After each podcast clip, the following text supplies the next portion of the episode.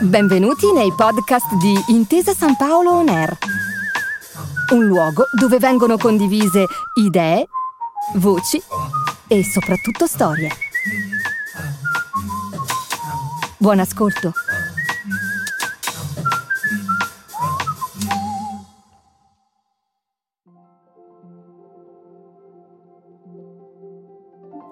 Benvenuti a Torino, 40 anni di cinema, il podcast di Intesa San Paolo On Air che esplora e ricostruisce una delle più belle storie d'amore mai scritte,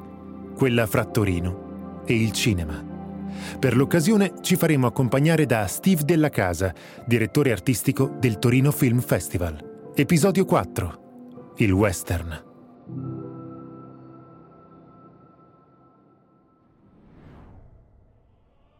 Nel 1824, eh, quando gli Stati Uniti erano ben lungi dall'essere la più importante potenza mondiale, quando erano ancora un territorio di eh, conquista ed erano ancora una, eh, un, un posto in cui c'era una grande libertà e c'era pochissimo Stato e tantissima iniziativa privata, beh, nel 1824 un, un uomo politico americano che si chiamava Horace Greeley lanciò un suo appello alle giovani generazioni che vivevano eh, negli Stati Uniti. Questo appello era Go west, young man, go forth into the country. Vai a ovest, ragazzo, addentrati dentro il paese.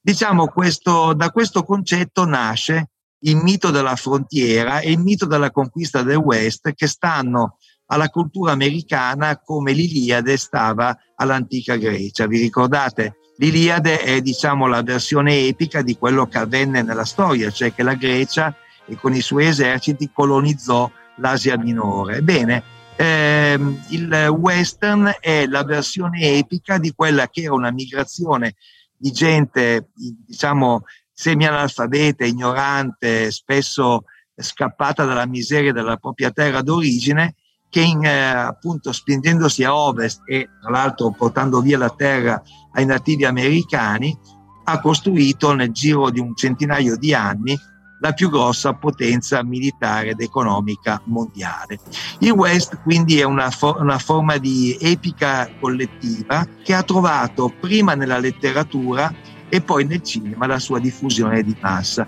in letteratura alla fine dell'Ottocento avevano grande successo le cosiddette dime novels. Le dime novels erano delle, dei, eh, dei romanzi di avventura pieni di momenti fantastici, epici e così via, che costavano un dime, quindi un soldo, perché erano stampati con inchiostraccio su della carta veramente tremenda, ma che piacevano tantissimo ai ceti più popolari e fu diciamo la prima forma di romanzo proprio pensata per un pubblico popolare e per una grande diffusione. La stessa cosa avvenne poi per il cinema. Nel 1904 eh, esce sugli schermi di tutto il mondo The Great Train Robbery, la grande rapina al treno, che è considerato il primo western della storia del cinema e che ricostruisce una, un fatto eh, veramente accaduto.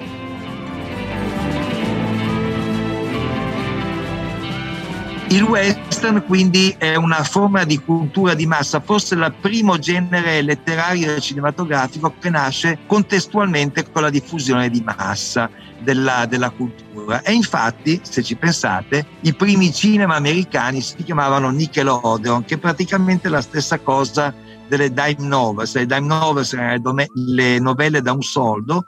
i Nickelodeon erano i teatri da un nickel, quindi anche quelli da un soldo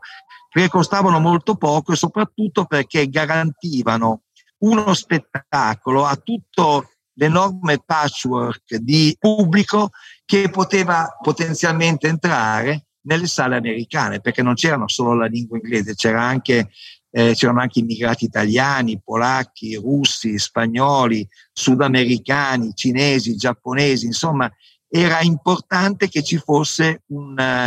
un linguaggio cinematografico che potesse eh, andare bene per tutti. E il western da questo punto di vista lo garantiva perché era avventura, faceva vedere degli spazi bellissimi, l'America diciamo intorsa delle grandi praterie, delle montagne e così via, e anche un po' esotica, con questi indiani, con questi pelle rosse che venivano raccontati in maniera molto diversa da quello che erano veramente, ma che insomma in qualche maniera diventavano gli antagonisti proprio di quel movimento verso la civiltà che il mito del West voleva raccontare. Il West ha grande successo fin dagli anni 20 e 30, insomma Douglas Fairbanks fa, fa western, Tom Mix fa western e John Wayne lavora già nel cinema muto e diventerà poi insieme con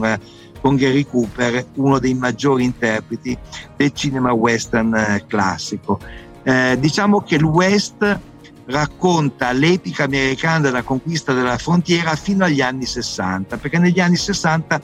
cambia un po' il punto di vista. Negli anni 60 l'America è scossa da una grande contestazione interna, ma soprattutto dalla sconfitta in Vietnam, una sconfitta che avverrà poi a metà degli anni 70, verrà sanzionata solo nel 75, ma che di fatto era già abbastanza evidente sul finire degli anni 60. Quindi questo mito della frontiera, vi ricordate, nuova frontiera era anche lo slogan elettorale di John Kennedy, eh, che fu colui, il presidente americano che iniziò la guerra in Vietnam, eh, Nuova Frontiera era un po' l'ombrello con il quale gli americani avevano iniziato quella guerra che è stata l'unica guerra che hanno perso nel corso della, della, loro, della loro storia e che in qualche modo ha contribuito a creare una contestazione interna da, da un lato perché c'erano molti ragazzi che non volevano partire per combattere in Vietnam e dall'altro perché erano gli anni, gli anni 60, erano gli anni della contestazione, quindi anche il mito del West è cambiato, tant'è vero che sul finire degli anni 60 ci sono film come Soldato Blu o Il piccolo grande uomo in cui i bianchi sono i cattivi e i buoni sono gli indiani, cioè un vero e proprio rovesciamento di eh, valori. Ma il mito del West è talmente forte che anche in Italia eh, e in Spagna si fanno tra gli anni 60 e gli anni 70, pensate quasi 400 film western, proprio perché in quei film non c'è tanto il mito del West, ma c'è quel mondo di favola, di leggenda che piaceva tanto ai ragazzi che fa sì che ancora oggi, per esempio, il fumetto più venduto in Italia sia un fumetto western, cioè Tex, eh, un fumetto che come sappiamo ha compiuto i suoi 70 anni e si riporta molto bene perché continua a essere il top di vendita dentro, dentro le edicole.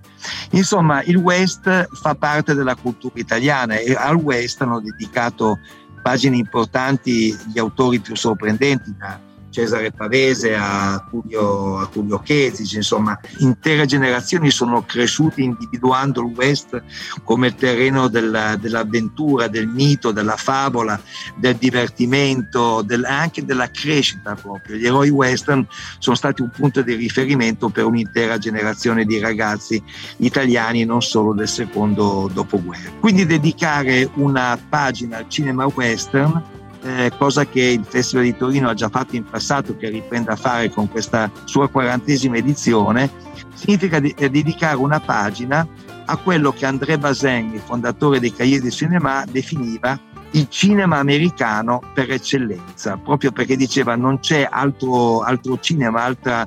maniera di fare film che meglio rappresenti la cultura americana che non il western. E quindi questa attenzione che nella quarantesima edizione sarà dedicata ad alcuni western minori quasi sconosciuti degli anni 40, quindi degli anni d'oro della produzione western, continuerà anche nei prossimi anni ed è una specie di restituzione eh, al pubblico di oggi una dimensione della favola, dell'avventura, del mito e della partecipazione che appartengono ad altre generazioni ma che possono essere ancora molto interessanti oggi. Il western è talmente radicato che ci sono interi film che potrebbero essere considerati dei western anche se non ci sono gli indiani, non ci sono le praterie, non ci sono i cowboy. Per esempio, uno dei più bei film di John Carpenter che si chiama Distretto 13 Le Brigate della Morte è un film in cui ci sono dei punk che assediano un posto di polizia isolato nella periferia di una grande città. Beh,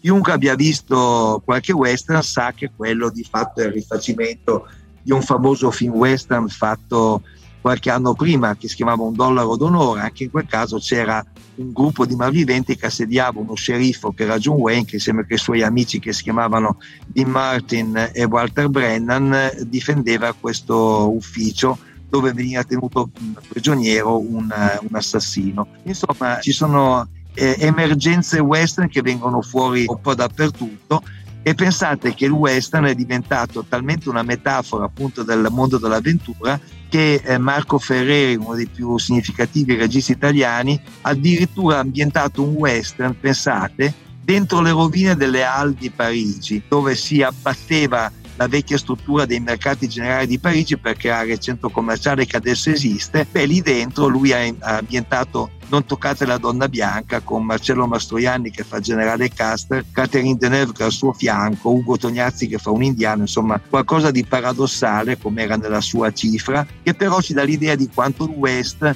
rappresenti ancora oggi una maniera di raccontare che va oltre la sua dimensione specifica, cioè di essere appunto il cinema americano per eccellenza, ma che colpisce l'immaginario e la creatività di tutti noi.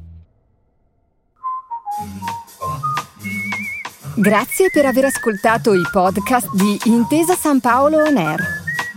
Al prossimo episodio.